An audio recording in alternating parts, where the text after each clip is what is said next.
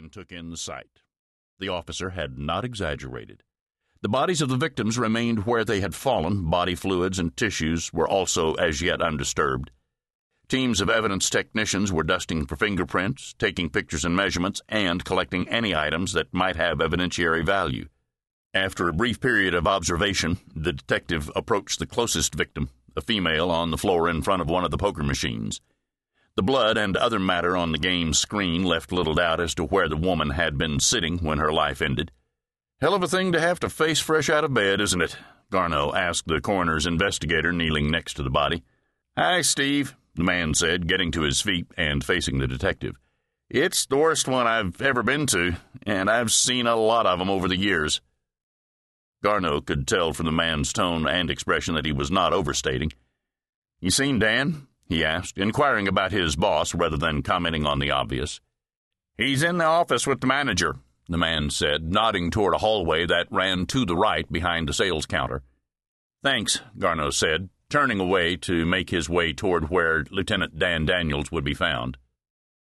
I'm here, Lieutenant, Garneau announced as he stuck his head in the door of the manager's office. His boss was seated at one of the two desks in the room. The 41 year old cop was an idol to Garneau. A veteran of many tough cases, he was not only knowledgeable, but he was able to effectively manage the many personalities and egos of his detectives. In addition, he handled the media and the department brass with tact and diplomacy. And at six foot three, 245 pounds, he was a damn good man to have at your side in a tight situation. This is the store manager, Bob Stratford, Daniels said, introducing the man seated at the other desk. Garneau and the manager made eye contact and nodded at each other. Will you excuse us for a minute? Daniels said to Stratford as he got up and left the room, taking Garneau a few feet down the hall. Here's where we're at, Steve, Daniels began. A guy pulled in to get some gas a couple of minutes after three. He came inside to prepay and found the mess you saw when you got here. He said he didn't want to touch anything, so he went back to his car and called 911 from his cell phone. I think the poor bastard wanted to get outside because he was scared as much as he was worried about contaminating the scene. But who can blame him? This one's even tough for me to deal with.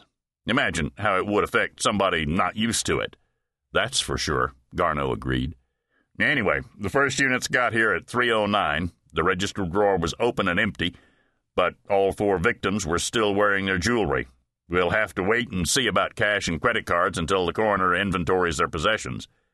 Mr. Stratford says his preliminary figures are that there would have only been about a $115 in the register, the hundred they're allowed to keep out, and a few dollars more that hadn't been put in the drop box yet.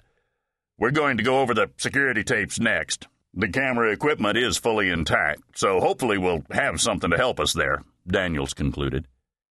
Okay, Lieutenant, I'll get started in the other room. Have you got an ETA on Terry? Teresa, Terry Bolton, was Garneau's partner and the junior member of the team. She should be here any minute.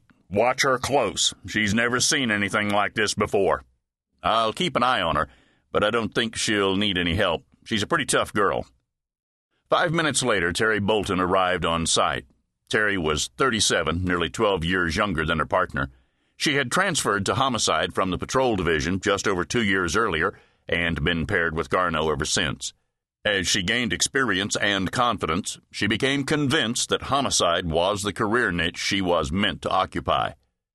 And she couldn't have asked for a better mentor than Steve Garneau. Blessed with common sense and uncanny instincts, he had guided her through the rough spots that came with being the new kid on the block. He was critical of her when appropriate, but always in a constructive way, and never in public and he didn't discuss her, either professionally or personally, with other detectives.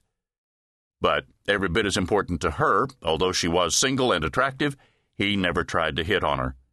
Their relationship started and remained professional. She had first come to respect and value him as a colleague, and now as a friend. Terry caught up with her partner as he was watching the examination of the bodies of the two customers at the sales counter. Jesus, what kind of animals could do something like this? she asked as she surveyed the carnage. Hi, Terry, Garneau said, turning to face her. Let's step out of the way and I'll tell you what we know so far. He led her to an area near the beer cooler that had already been processed and provided.